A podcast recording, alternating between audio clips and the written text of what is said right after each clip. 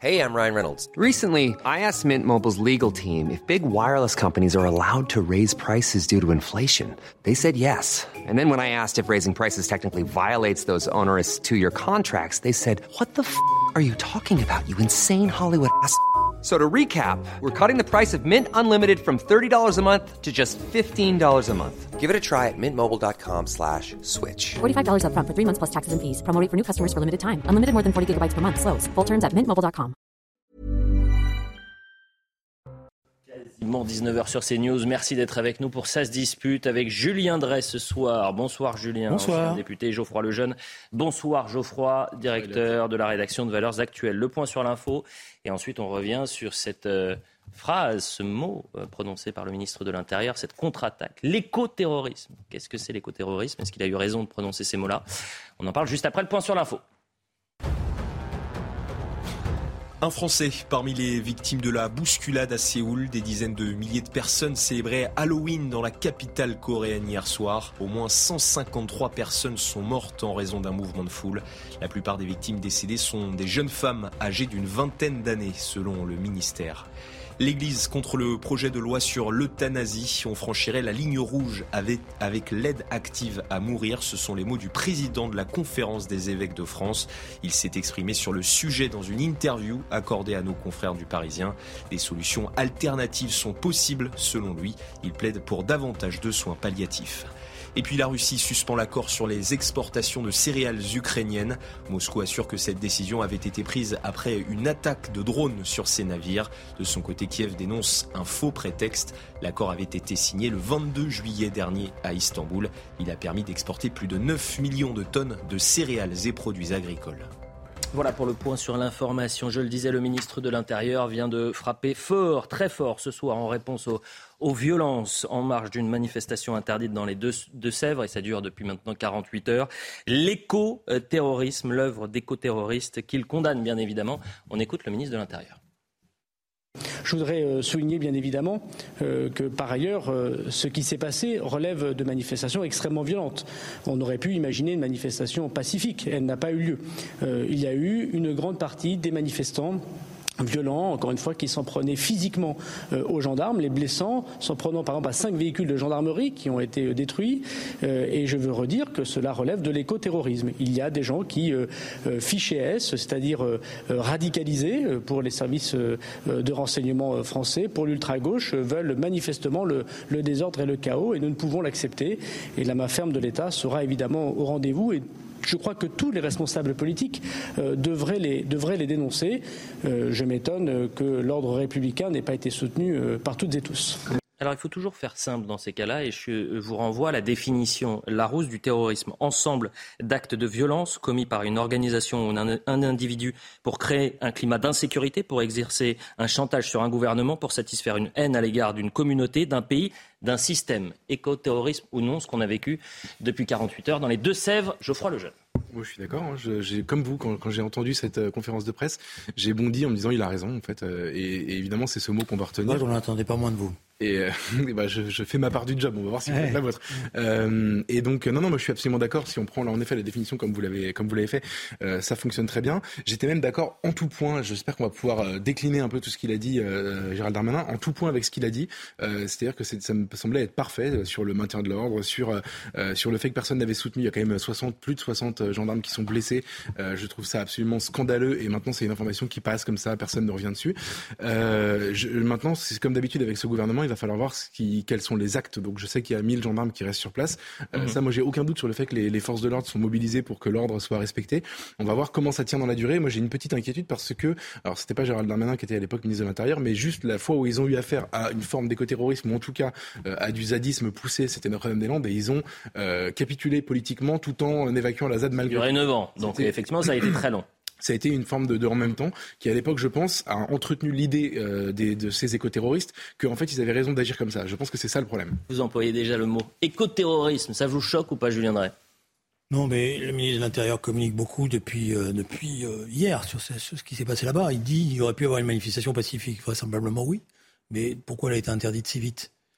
à partir du moment où on interdit la manifestation telle qu'elle a été et qu'on dramatise l'événement, on sait qu'on rentre dans une logique de violence. Alors, ça ne veut pas dire que ça justifie la violence, ça ne veut pas dire que c'est pas détestable ce qui s'est passé, etc. Mais je suis pas sûr que le gouvernement ait eu toute la volonté nécessaire pour apaiser les choses au départ.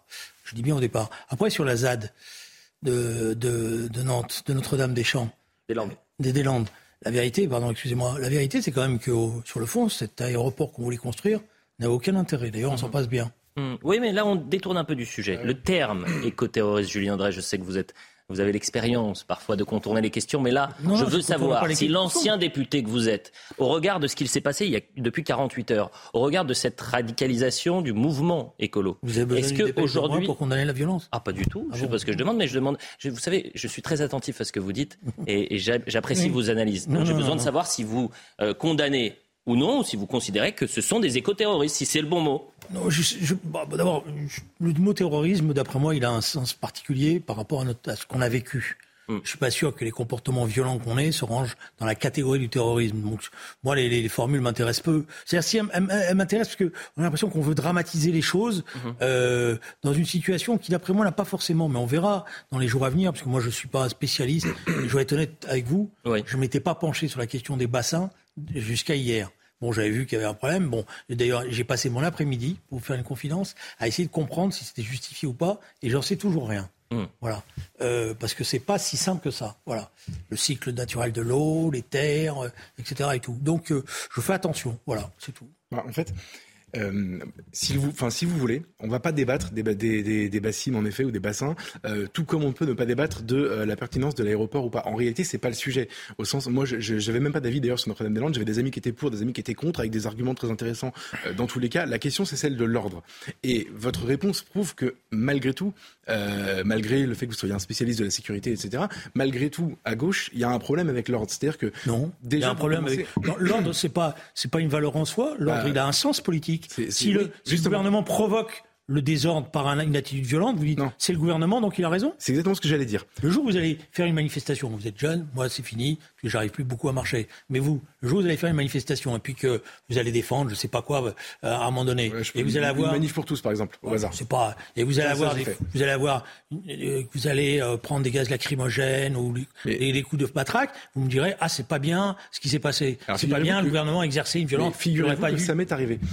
Non, mais ça m'est arrivé puisque j'ai participé aux manifs pour tous. Je les couvrais en tant que journaliste et j'ai vu le gaz, etc. Et je n'ai pas été choqué par le fait que les gens qui débordaient du cadre de la manifestation prennent un peu de gaz ou se fassent. Ah bah si, je suis désolé, il y a des rues qui sont interdites, on n'y va pas. Il y a des endroits où on n'a pas le droit d'aller, on n'y va pas. Il y a des choses qu'on n'a pas le droit de faire, on les fait pas. Vous êtes bien sage. Vous êtes un garçon très sage. C'est quand on est de droite, en fait, on respecte ça. Quand on a pris, j'ai vu des gens de droite qui prenaient des coups de matraque et qui avaient des coups de matraque. C'est à la limite une tradition d'extrême droite, je veux bien le croire. Mais quand on est de droite, on aime l'ordre et on respecte l'uniforme. Quand on est républicain, ce qui est intéressant, c'est pas votre histoire. Je vois bien vous voulez venir, vous voulez me dire, d'un côté il y a les partisans du désordre, ou en fait il y a les partisans du désordre et leurs complices. Et nous, on est complices parce qu'on ne tombe pas dans le piège. Je vais bien, mais plus tard. J'avais une chose à dire. Voilà, j'avais anticipé. Non, mais vous avez raison. Mais je vois bien la démonstration, je la connais. Mais moi, je suis pas. Propos. Je pense que l'ordre, c'est pas l'ordre. Ça dépend. Je suis pour la République, donc je suis pour l'ordre républicain. Non. Mais je dis pas le gouvernement a spontanément raison et les manifestants ont spontanément tort. Vous dites dans l'affaire.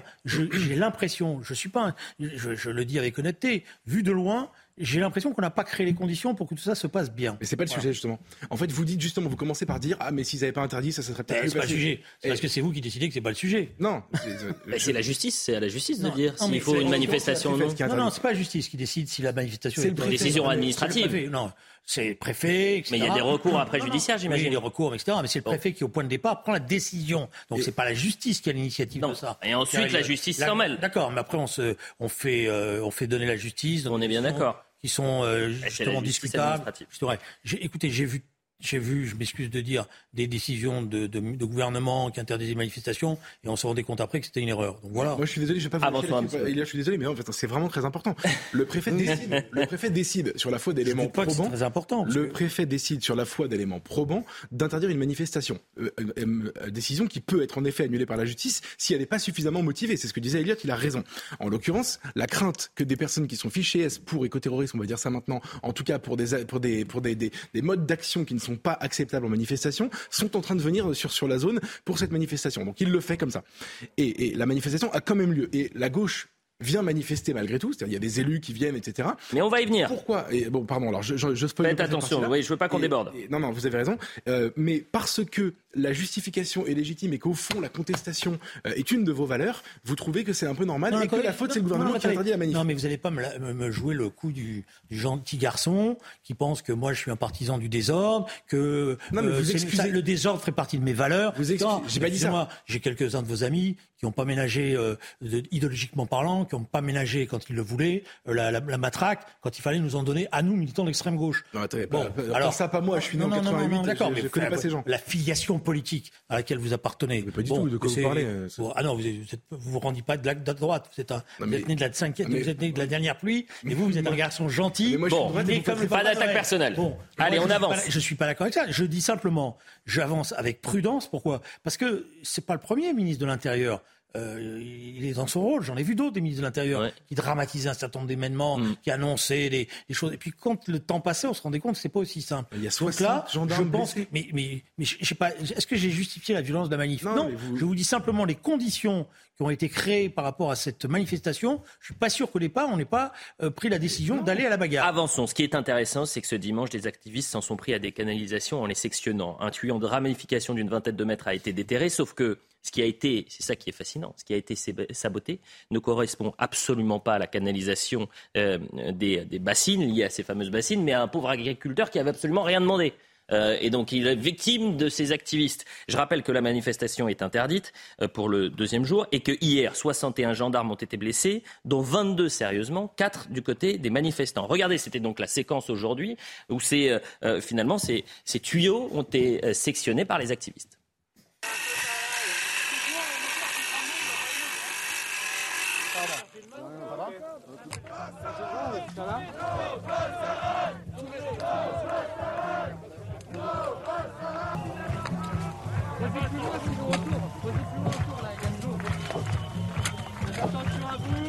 Donc ça, c'est ce qui s'est passé aujourd'hui. D'ailleurs, on n'a pas posé la question, et ça, je suis embêté, au ministre de l'Intérieur. Mais pourquoi les forces de l'ordre ne sont pas intervenues à ce moment-là ?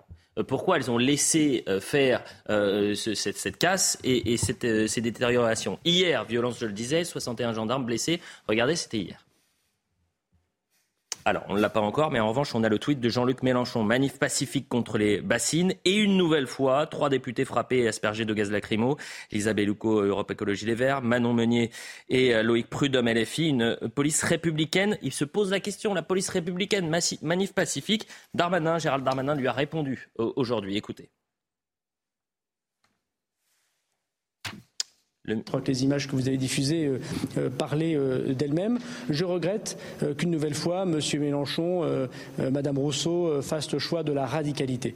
Le général de Gaulle disait en d'autres temps qu'il y avait des professionnels du désordre. Je regrette que M. Mélenchon soit manifestement toujours et encore du côté des professionnels du désordre. Moi, je veux dire que nous soutenons aujourd'hui profondément les agents de la force publique, les gendarmes présents qui ont été courageux.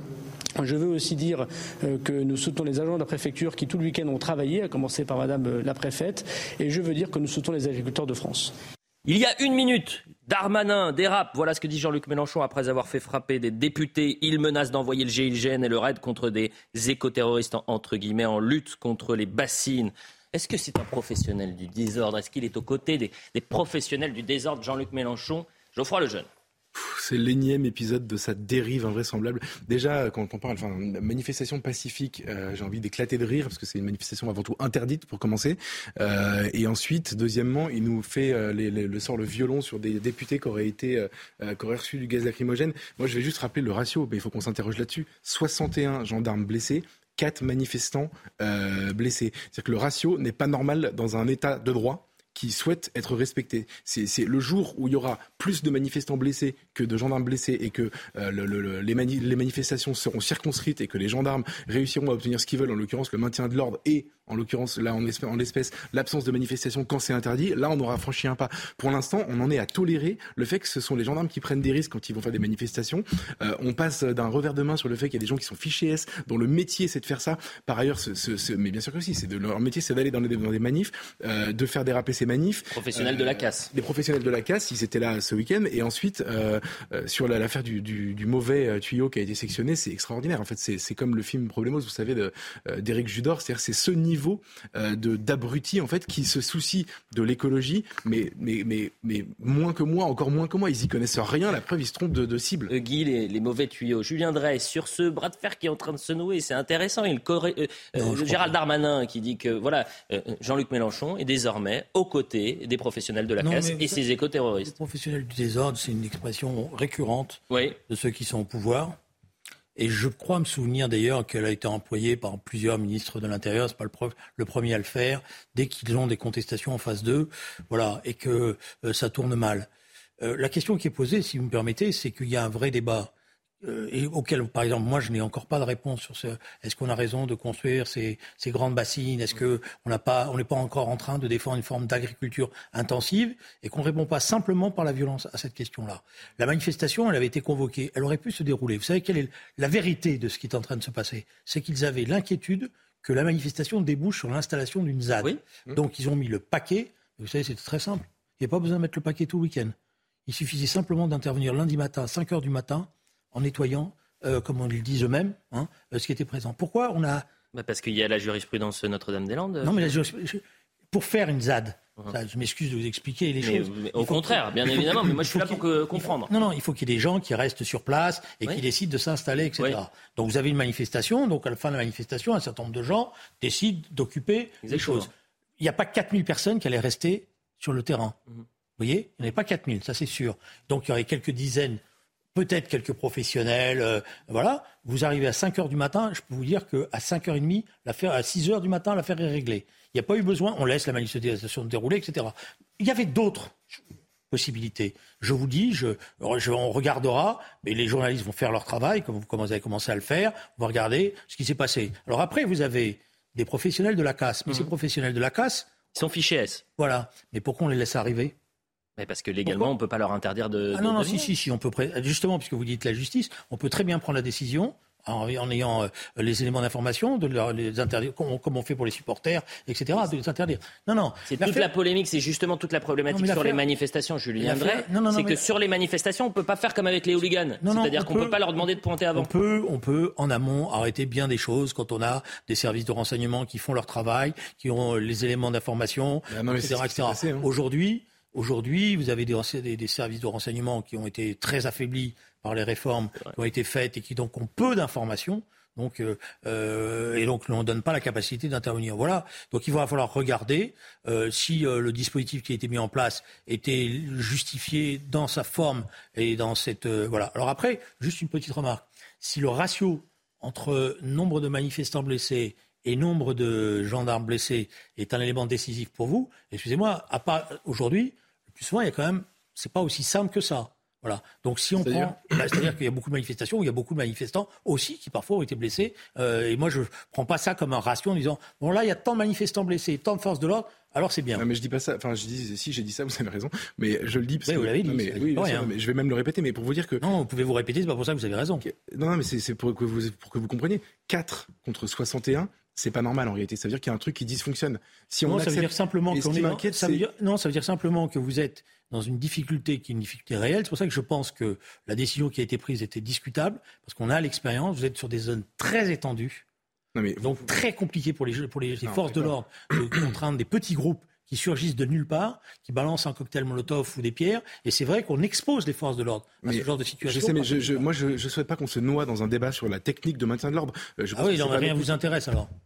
La seule chose qui vous intéresse, c'est de faire une campagne pour l'ordre. C'est bien, mais en même temps, pour faire campagne sur l'ordre, il faut savoir comment on maintient l'ordre. Sinon, ça n'a pas d'intérêt. La vérité, Julien, c'est que quel que soit votre avis sur le maintien de l'ordre, et le mien d'ailleurs, il y a des gens dont c'est le métier qui font ça très bien. Non, on a des gens qui ne le font pas très bien. Justement, c'est ça. C'est là où je vous invite à faire attention, parce que l'expérience expérience politique a montré que des fois, ils le font pas très bien. Bon, voilà. Pas tous, vous avez raison. Mais moi, ce que je veux juste vous dire, c'est qu'on est en train de faire comme si de rien n'était, alors qu'il y a 61 gendarmes qui ont été blessés et 4 manifestants. Ça veut dire que ça n'était pas une répression de la manifestation violente.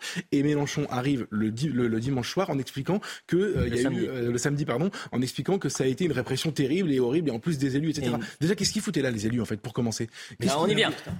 C'est la question que je voulais vous poser, puisque Sandrine Rousseau était présente à la mobilisation. Alors, c'est très important de différencier ce qu'il s'est passé, les heures avec cette manifestation qui était interdite. Et puis, en fait, il y a un campement qui a été placé à quelques centaines de mètres dans un lieu privé, un espace privé, où c'est là où ils ont formé leur groupe. Et Sandrine Rousseau était présente pour soutenir la mobilisation et la contestation contre ces bassines. Elle était ce matin chez nos confrères de BFM, et elle est favorable à la désobéissance pacifique. Voilà ce qu'elle dit. Écoutez. Il y a eu des tirs de LBD. Je rappelle quand même que le LBD peut blesser au point de perdre un œil. Et on l'a vu dans les manifestations des Gilets jaunes. Pourquoi un tel déploiement de police pour juste une manifestation écologiste ? Je soutiens une désobéissance sans violence, surtout quand il s'agit d'écologie. Une élue de la République ou un élu qui appelle à la désobéissance, même pacifique, un élu ou une élue de la République qui participe à un mouvement à côté d'une manifestation qui est interdite, est-ce que c'est une faute grave? Geoffroy d'abord. Moi j'adore Sandrine Rousseau parce que quand elle parle, elle dit ce que tous les autres pensent mais n'osent pas dire. Tous les autres, j'entends la grande famille de la gauche française aujourd'hui. Elle dit, puisqu'elle est probablement, elle a moins de filtres et elle est peut-être un peu inconsciente aussi. Elle dit exactement. Certains diront courageuse, par exemple. Plus de courage. Ouais, non, c'est pas courageux dans le monde d'aujourd'hui. Quand vous dites ça, vous êtes applaudi par les médias, encensé, etc. Tout va bien pour elle. Mais en revanche, ce qui est extraordinaire, c'est que elle vient donc d'expliquer que elle était pour la désobéissance, surtout quand il s'agit de raisons écologiques. Et la vérité, c'est que la gauche française, c'est pour ça que depuis tout à l'heure, je m'insurge contre le fait que certains élus aient été dans cette manifestation, pensent que la cause est plus importante que tout le reste, notamment les règles communes, notamment l'ordre, notamment la loi, notamment. Et donc elle vient non pas de le théoriser, parce que d'autres l'ont fait bien avant elle, mais elle vient de l'avouer. Et je trouve ça extraordinaire. Donc en fait... Bah non, écoutez, excusez-moi, mais la cause des fois justifie effectivement un certain nombre de comportements. Dans l'histoire, il y a eu des moments où il fallait tenir... Et dans ce cas-là... Voilà, donc vous ne pouvez pas dire... Il n'y a pas de cause qui justifie à ce moment-là un certain nombre... Vous ne pouvez pas établir des théorèmes. Ou alors, vous savez ce que vous allez faire avec ça veut dire que vous serez toujours du côté de l'ordre. Mais des fois, l'ordre... C'est pas la justice. L'ordre, c'est pas la justice. Non, justement. Des fois, il faut justement qu'il y ait des gens qui se soulèvent contre les injustices. Donc, et ils prennent des coups, ceux-là. Donc, ce qui est intéressant. Et vous en êtes bien content après d'avoir les conséquences de ces mobilisations. Parce qu'il y a beaucoup de choses qui ont été conquises dans ce pays. Il a fallu que les gens descendent dans la rue et qu'ils prennent des coups pour les obtenir. Ce qui est formidable, c'est que... c'est que vous faites des théories. Moi, je n'approuve pas la violence qui a été mis en place par les petites minorités, etc. Je n'approuve pas, l'imbécilité d'aller couper le mauvais tuyau en plus. Donc ça, voilà. Je sais en plus à peu près le type de groupe qui font ça, voilà, qui d'ailleurs ne m'aiment pas parce qu'ils n'aiment pas non plus toute une partie des responsables politiques. Vous avez vu que la voiture, et je lui apporte toute ma solidarité, de Yannick Jadot a été dégradée ce week-end. Voilà. Voiture louée, oui. Avec marqué crevure, ce qui est scandaleux d'ailleurs. Mais Yannick Jadot n'a absolument pas condamné les actes de violence contre les gendarmes, malheureusement. Il a participé à la manifestation. Donc ces groupuscules-là, dont d'ailleurs un jour ou l'autre on saura exactement l'origine. Et quand on découvre, on a des mauvaises surprises. Bon, moi, je ne les soutiens pas. Voilà, loin de là, au contraire. Maintenant, il y a un problème qui est posé, il y a un problème sérieux. Je pense que le dispositif est à être interrogé. Je pense d'ailleurs que ça sera fait par un certain nombre de journalistes. Et après, je n'admets pas, excusez-moi, c'est une formule déplacée, je ne suis pas d'accord avec le fait que vous dites, moi, il y a l'ordre, je suis toujours du côté de l'ordre. Je vais vous dire pourquoi. En fait, déjà, vous êtes malheureusement pour vous au milieu du gué. C'est-à-dire que vous êtes pour l'ordre. Bah non, mais si c'est moi où je suis, c'est très bien. Besoin des selon moi, vous êtes sur ce sujet au milieu du gué. Voilà, si c'est plus acceptable pour vous. C'est-à-dire que vous êtes pour l'ordre, je le sais. Et en même temps, vous avez ce réflexe de gauche que je décrit depuis tout à l'heure, qui est de considérer qu'en effet, parfois la cause, mais c'est noble, parfois la cause mérite la désobéissance. Mais alors dans ce cas-là, ayons une discussion sur la cause. Bah, c'est pour ça, vous m'avez dit, et je suis d'accord, c'est d'ailleurs pour ça que je vous ai dit, sur la cause, je m'interroge, parce que moi, je n'ai pas de version définitive, je ne suis pas un spécialiste, je l'ai déjà dit, oui, des questions agricoles, etc., sur les bassines. Ce que j'ai lu m'interpelle, c'est pas simple. Il y a du pour, il y a du contre. Il y a d'ailleurs des écologistes même qui disent, attention, il faut peut-être ces bassines, c'est pas si dramatique que ça. Voilà, il y a un débat. La publicité, on revient dans un instant, mais c'est passionnant ce débat. On reviendra sur la crise de l'inflation et la crise de l'énergie et l'inflation en France. Est-ce que plus dur sera la chute et la crise en France et en Europe? On va parler également de la justice. Est-ce qu'on doit se faire justice soi-même parce que les Français considèrent que la justice est laxiste. 87% des Français considèrent que la justice est laxiste. Voilà le programme pour la deuxième partie de 16 disputes. À tout de suite.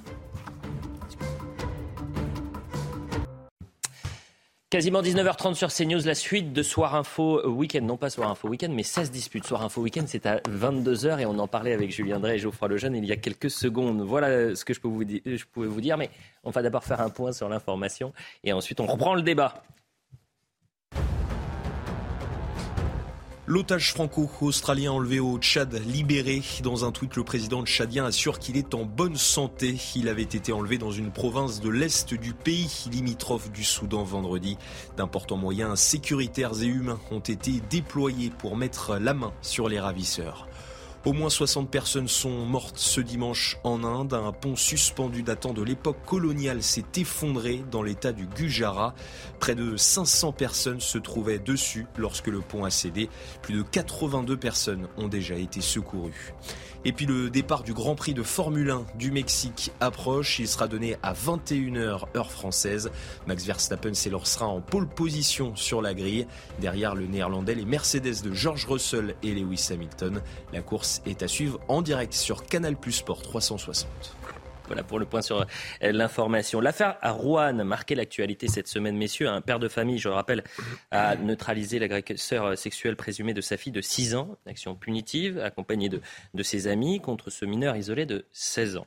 Les Français, il faut le mettre en parallèle, les Français n'ont plus confiance en la justice. Un dernier sondage qui présente 87% des sondés qui considèrent que la justice est laxiste. Donc on va voir le sujet d'Inès Alicane et ensuite on en parle. Est-ce qu'on tend vers une société où les Français vont se faire justice eux-mêmes?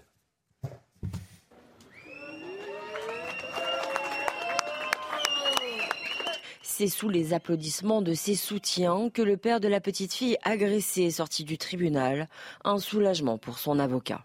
Je ne peux pas nier, d'ailleurs mon client ne les nie pas, il y a des violences, c'est certain.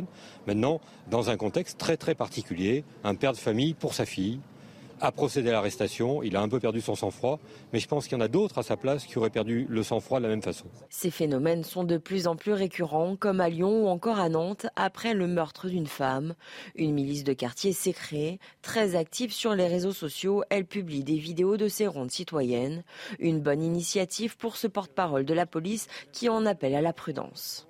Intervenir soi-même, déjà, c'est dangereux, donc il faut appeler la police et faire en sorte que la police vienne procéder aux interpellations. Les voisins vigilants, c'est surtout de signaler des comportements. Ça n'est pas ni de procéder à des interpellations, ni d'aller tabasser une personne qui serait interpellée. Un sentiment d'insécurité de plus en plus partagé. 81% des Français estiment que la justice est trop laxiste, selon un dernier sondage de l'Institut CSA. Julien Dray, vous avez peut-être entendu lors des manifestations police partout, justice nulle part. Peut-être que là, ce qui est en train de se créer, c'est finalement justice laxiste, justice soi-même. Est-ce qu'on est en train de tendre vers cette société-là, plus sérieusement? C'est le risque quand l'institution judiciaire dysfonctionne. Mais je voudrais vous dire deux choses. D'abord, premièrement, sur l'affaire de Rouen, je nous invite, moi le premier, à être extrêmement prudent. Parce que je pense que l'enquête va se produire et qu'on n'a pas forcément eu la version des événements telle qu'elle a été présentée au départ. Je nous invite à être prudents parce qu'il y a déjà eu, dans le passé, des affaires où tout le monde s'est mis à prendre parti pour les uns, pour les autres, puis on a découvert que les choses n'étaient pas si simples. Voilà, peut-être que... C'est pour ça qu'on a dit l'agresseur sexuel présumé. Voilà, mais je nous invite à être prudents. Je n'ai pas... j'ai été alerté par un certain nombre de gens sur ce qui se passait, donc je ne veux pas prendre parti. Je vous invite à être prudents pour pas qu'on se retrouve après nous-mêmes ridiculisés. Ça, deuxièmement, sur le dysfonctionnement de l'institution judiciaire, oui, il y a dysfonctionnement. Vous savez, il y a un événement, c'est d'ailleurs étonnant, qui est passé quasiment inaperçu. Pourtant, c'est un événement très important. Lors du procès du terroriste de Nice, vendredi. Le juge des attentats de 2016. Le juge a demandé à entendre un policier. Et il y a eu une visioconférence avec le policier. Et ce qui a été révélé à l'audience, c'est que ce tueur, en fait, avait donné des signalements. C'est-à-dire que sa femme avait été portée plainte à 2 reprises pour cette violence qu'il exerçait à son égard, pour le comportement de son mari qui était incroyable. Voilà, il avait donné des coups de couteau sur le dos de sa petite fille, il faisait des tas de choses. Et le policier a entendu 1/4 d'heure, cette dame, et il ne s'est rien passé.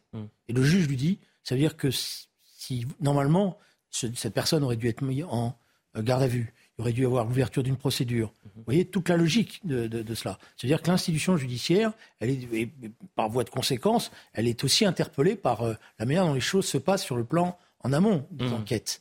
C'est pour ça que la réforme de la police judiciaire est aussi une interrogation. Donc vous voyez aussi l'aspect policier. Plus oui, parce qu'il y a tout un système qui dysfonctionne en ce moment. Et dans ce dysfonctionnement, pas tout juge. Je veux dire, la fait qu'on affaiblisse encore la police judiciaire et pas simplement pour faire, je dirais, parce que c'est ça le fond de l'affaire. On va dessaisir un certain nombre de policiers compétents, qualifiés pour faire des enquêtes sur le terrain, pour faire de mettre du bleu, comme on dit. Voilà. Donc c'est toute l'institution qui est interpellée. Et évidemment, quand l'institution est en dysfonctionnement total, la tentation, elle est... Et on voit bien Geoffroy Lejeune, je vous rappelle ce chiffre. 97% des Français qui considèrent que la justice est laxiste. Et on en vient à se poser la question, est-ce qu'aujourd'hui, parce que les Français considèrent que finalement ça va prendre trop de temps, que la personne qui aurait dû être condamnée aura une peine trop légère, qu'on va trouver des circonstances atténuantes, etc., les Français se disent, c'est bon, maintenant je me fais justice moi-même, la loi du talion. Je pense qu'on y est déjà, et il y a aussi un autre aspect, c'est est-ce qu'on est suffisamment protégé, est-ce que la justice joue évidemment un rôle là-dedans, est-ce qu'on est suffisamment protégé? Réponse non, et donc c'est l'explosion du nombre de gens qui prennent des cours de Krav Maga ou de self-défense, qui se préparent en fait au jour où ils vont être attaqués dans la rue et où personne ne sera là pour les aider. Et je pense que ce sont les deux faces d'une même pièce.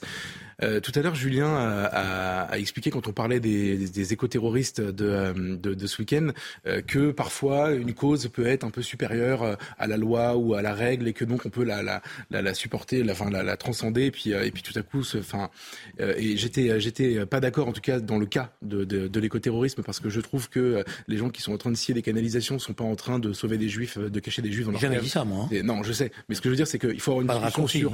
Pourquoi pas admettre que parfois il faut transgresser la loi quand la cause est plus noble. Je pense que ce qu'ils ont fait ce week-end ne justifiait absolument pas. J'ai jamais dit ça non plus. Je sais, mais ni 60 gendarmes blessés ni quoi que ce soit, et que dans l'histoire, vous avez raison, il y a eu des moments où ça a été nécessaire et heureusement des gens se sont levés. Là, en l'occurrence, je pose la question avec exactement le même cadre de débat. Si tout est vrai, parce que pour l'instant les éléments qu'on a vont dans ce sens-là, et Julien, peut-être que vos infos seront justes. Non, je ne suis pas journaliste, moi je me... Vous avez raison. Non mais au-delà de l'affaire de Rouen, c'est l'affaire de Rouen, c'est un élément, mais ça peut arriver. D'autres faits malheureusement de société nous ont prouvé que parfois les Français veulent se faire justice eux-mêmes. Moi je vais vous traduire l'affaire de Rouen telle que je l'ai ressentie. C'est si tout est vrai, donc c'est ma fille de 6 ans a été agressée sexuellement par un mineur isolé qui donc ne sera jamais expulsé, parce qu'on n'expulse pas les mineurs isolés, et condamné à une peine qui sera 2 fois moins importante que s'il avait été majeur. Mineur isolé d'ailleurs dont on ne peut jamais vérifier s'il est vraiment mineur et s'il est vraiment isolé évidemment. Bref, je suis absolument certain que la peine qui sera prononcée ne sera pas à la hauteur de la peine qui a été causée à ma fille. Et ben, je comprends le réflexe de ce monsieur, je le comprends, et je comprends que les gens le comprennent, et je comprends qu'il soit acclamé à la sortie de sa garde à vue. Donc pour toutes ces raisons-là, en fait, cette affaire de Rouen est une conséquence du monde dans lequel on vit, du système dans lequel on vit, et de votre sondage des 81% des gens qui n'ont pas confiance dans l'institution judiciaire. Donc il faut s'en emparer très rapidement.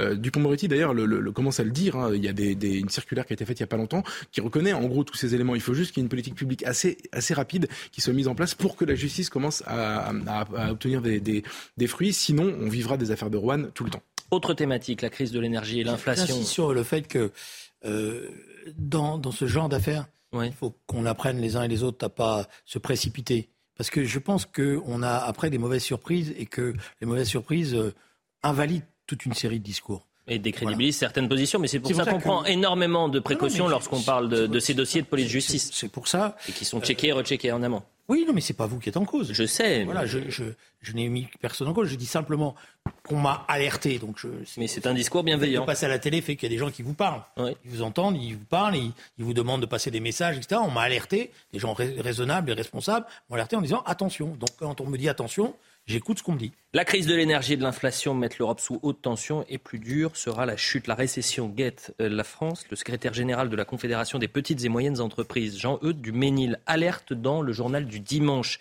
150 000 entreprises sont en danger de mort. Voilà ce que dit donc ce secrétaire général de la Confédération des petites et moyennes entreprises. La défaillance des entreprises explose, plus 69% à l'été 2022 par rapport à l'été 2021. Et on a un reportage très intéressant sur ces boulangers, donc on est vraiment dans le cadre des toutes petites entreprises qui, parce que les prix de l'énergie explosent, grimpent très fortement, ils sont obligés de réduire leur activité. Voyez ce reportage de la rédaction de CNews.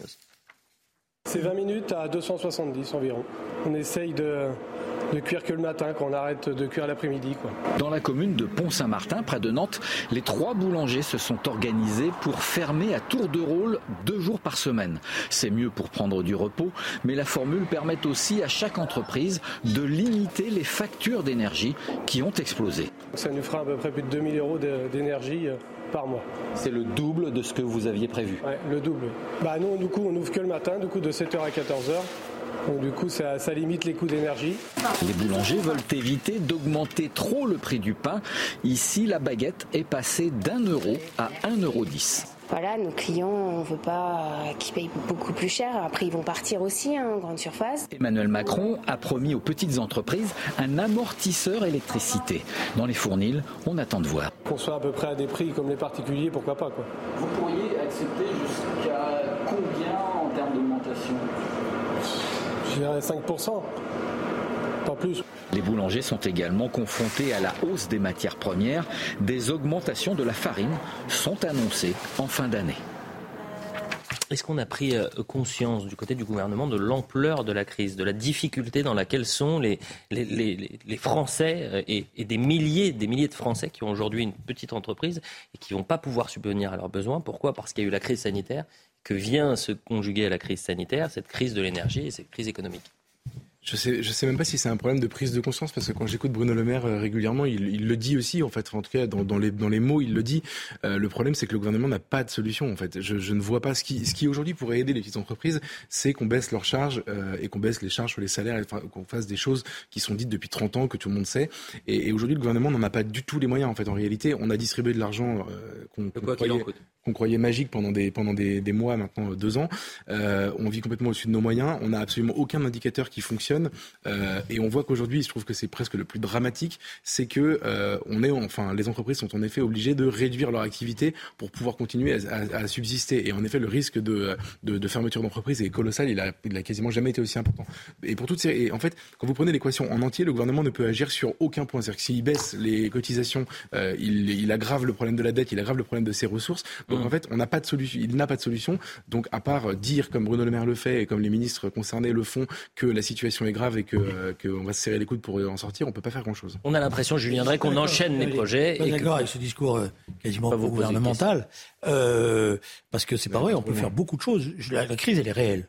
Elle est liée, pour une part, à la guerre qui se déroule en Ukraine, et elle est liée aussi à ce qu'on appelle les profiteurs de guerre, qui aujourd'hui utilisent cette guerre pour augmenter les prix et avec des spéculations qui sont considérables, voilà, et qui font des super profits. Donc il y a des moyens d'agir par rapport à ces super profits, premièrement, pour les redistribuer, deuxièmement, par un redéploiement, par une taxation sur un certain nombre de produits de grande nécessité, troisièmement, par un ciblage des aides. Quel est le problème qui est posé par les boucliers qui sont proposés aujourd'hui ? C'est que c'est souvent des boucliers très compliqués à mettre en place, et les artisans et les commerçants, ils n'ont pas, eux, quelqu'un qui est spécialisé dans la recherche des aides et dans la confection des dossiers, parce qu'ils travaillent 12-14 heures par jour. Les grandes entreprises, elles ont les services nécessaires pour le faire. Et d'ailleurs, souvent, c'est elles qui ramassent des aides dont elles n'ont pas besoin. On avait vu ça dans les années précédentes. Et c'est ça la question qui est posée aujourd'hui. Donc oui, il y a une crise, il ne faut pas la nier. Oui, il y a des difficultés. Il y a aujourd'hui quand même des possibilités d'action, et c'est d'ailleurs dommage que le gouvernement passe à l'Assemblée par le biais du 49.3, parce qu'il y a des propositions qui sont des propositions sérieuses, y compris venant de sa majorité. Avançons, un autre thème. J'aimerais bien qu'on fasse et le Brésil, mais un dernier thème politique. Marine Le Pen en tête, Macron qui se maintient 6 mois après la présidentielle. On refait le match, du moins on. C'est le journal du dimanche qui l'a fait avec ce sondage. On va voir les explications de Geoffroy Lejeune. Un sondage qui place Marine Le Pen en tête du premier tour de l'élection présidentielle avec 30% d'intention de vote. Un gain de 6,5 points en captant principalement des voix chez les jeunes et les classes populaires. Avec une inflation en hausse, la présidente du groupe RN à l'Assemblée progresse largement auprès des salariés, captant 34% de cet électorat. En seconde position, le président augmenterait légèrement son score à 29%. Il stabilise sa base électorale, notamment auprès des personnes âgées et des retraités. Signe d'un mouvement de bascule vers la droite, 36% des sympathisants LR lui accorderaient leur vote. Grand perdant de ce sondage avec un recul de 4,5 points, Jean-Luc Mélenchon réunirait 17% d'électeurs. Cette baisse s'expliquerait par sa stratégie radicale et sa gestion des accusations de violence conjugale portées contre Adria Quatennens. Au second tour, Emmanuel Macron l'emporterait avec 53% contre 47% pour Marine Le Pen. Loin des 17% qui les séparaient en mai dernier, Marine Le Pen renforce sa position d'alternative pour 2027. Alors ce match, il est un peu biaisé parce que 2027, Emmanuel Macron ne sera pas là. Mais ce qui est intéressant, c'est de voir qu'il se maintient, le chef de l'État, que Marine Le Pen progresse fortement, 30% au premier tour, Jean-Luc Mélenchon qui chute, et puis les LR et le PS qui sont des partis malheureusement peut-être mornés avec 2 et 3%. Qu'est-ce que vous retenez de ce sondage ? Une polarisation en effet sur les deux participants du dernier second tour de la présidentielle.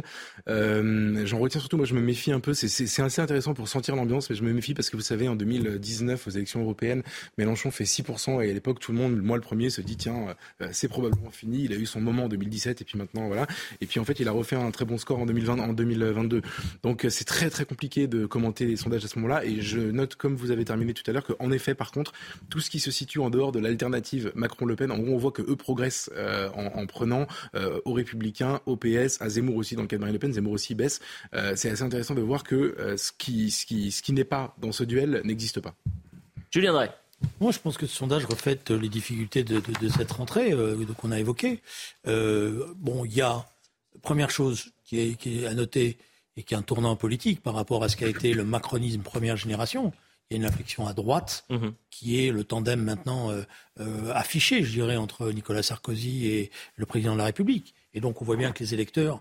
que Nicolas Sarkozy, c'est un des dirigeants de droite qui a gardé une influence électorale. D'ailleurs, c'est ça qui énerve une partie des siens. Je ne suis pas si d'accord avec ça, en fait. Pardon ? La dernière fois qu'il a été candidat à une élection, il a fait 20% dans son propre électorat pour la primaire de la droite, très loin derrière. Mais il a quand même... Enfin, c'est mon avis. Voilà. Donc, il y a un basculement d'une partie des électeurs républicains qui se disent « on vote utile ». Et donc maintenant, c'est Macron qui nous représente, premier aspect des choses. Deuxièmement, il y a effectivement une opposition à gauche qui n'a pas pris la mesure du combat à la fois culturel, idéologique, technique qu'il faut mener, qui s'est laissé emporter ou se laisse emporter, se fait prendre en otage par des minorités qui, d'après moi, déportent le débat sur des questions qui ne sont pas les questions essentielles. Parce que d'abord, la gauche, je m'excuse de le dire, ça va vous faire plaisir, c'est d'abord son combat social. Et elle doit se distinguer par ce combat social, par ce combat contre les injustices. Ça ne veut pas dire que les combats sociétaux ne sont pas importants, mais d'abord, elle doit toujours garder cette identité-là et pas se laisser déporter. Et donc, le cœur de la gauche aujourd'hui, justement, il a été déporté et c'est le reproche que je fais à Jean-Luc Mélenchon notamment. Dernière information au Brésil, 156 millions d'électeurs sont appelés aux urnes pour le second tour de la présidentielle. Une élection historique qui pourrait voir un retour de Lula à la tête du pays ou alors un second mandat pour Bolsonaro. Je vous propose juste l'image, on aurait pu avoir les explications du correspondant mais il nous reste 3 minutes et c'est votre analyse qui nous intéresse. Regardez à gauche, Bolsonaro qui donc va voter avec le maillot du Brésil et Lula qui a gardé... sa chemise. Bolsonaro, il a sous son maillot du Brésil un gilet pare-balles. C'est ça aussi qu'il faut comprendre, c'est que ça se passe dans un contexte quand même assez particulier. On promettait un carton pour Lula. Bolsonaro est en train de nous faire une remontada, Geoffroy Lejeune, ou pas ? Bah, j'en ai absolument aucune idée, mais c'est vrai que moi je pensais en lisant les papiers il y a un mois avant le premier tour de l'élection que c'était fait. Donc déjà le premier tour a été un choc pour les commentateurs qui pensaient qu'il allait gagner au premier tour. Donc on verra les résultats des seconds tours. Et moi j'aime bien en général quand les pronostics sont déjoués, surtout quand ça va dans ce sens-là. Vous savez, la Renaissance, Lula, etc. Extraordinaire. Bref, donc je trouve ça intéressant de voir. En fait, ça nous rappelle une chose, c'est que les opinions sont quand même assez polarisées et que ça n'existe pas en fait une démocratie qui vote à 80% pour un président de gauche ou de droite d'ailleurs. Ensuite, moi, l'autre chose qui m'intéresse, c'est de voir, un peu comme avec Trump d'ailleurs, il avait à peu près les mêmes ressorts de la victoire chez Bolsonaro que chez Trump quand il a gagné l'élection présidentielle, de voir que ce populisme-là s'il échoue, ne réussit pas à s'installer dans le temps.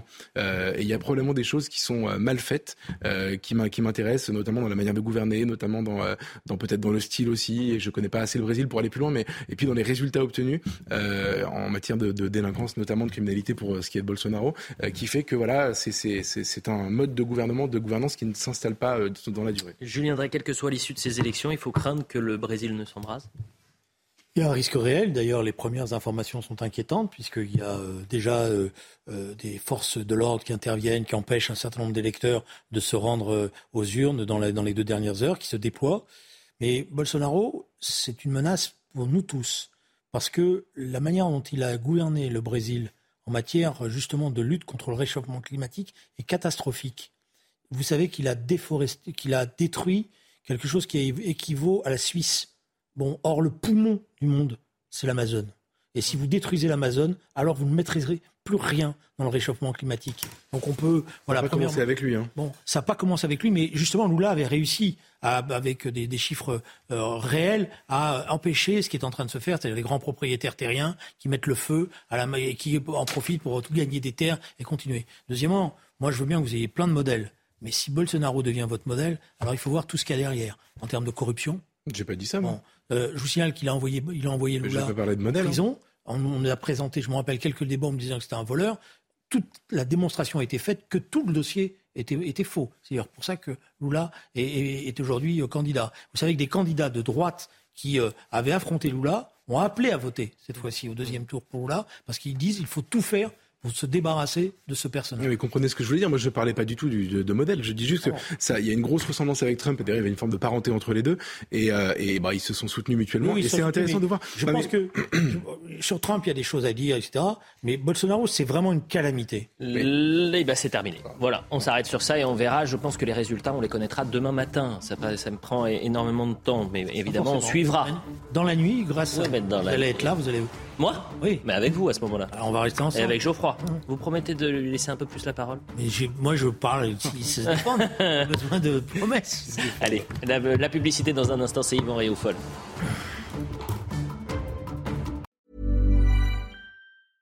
Selling a little or a lot? Shopify helps you do your thing however you cha-ching. Shopify is the global commerce platform that helps you sell at every stage of your business. From the launch your online shop stage to the first real-life store stage, all the way to the did we just hit a million orders stage. Shopify is there to help you grow. Shopify helps you turn browsers into buyers with the internet's best converting checkout. 36% better on average compared to other leading commerce platforms. Because businesses that grow, grow with Shopify. Get a $1 per month trial period at shopify.com/work. Shopify.com/work.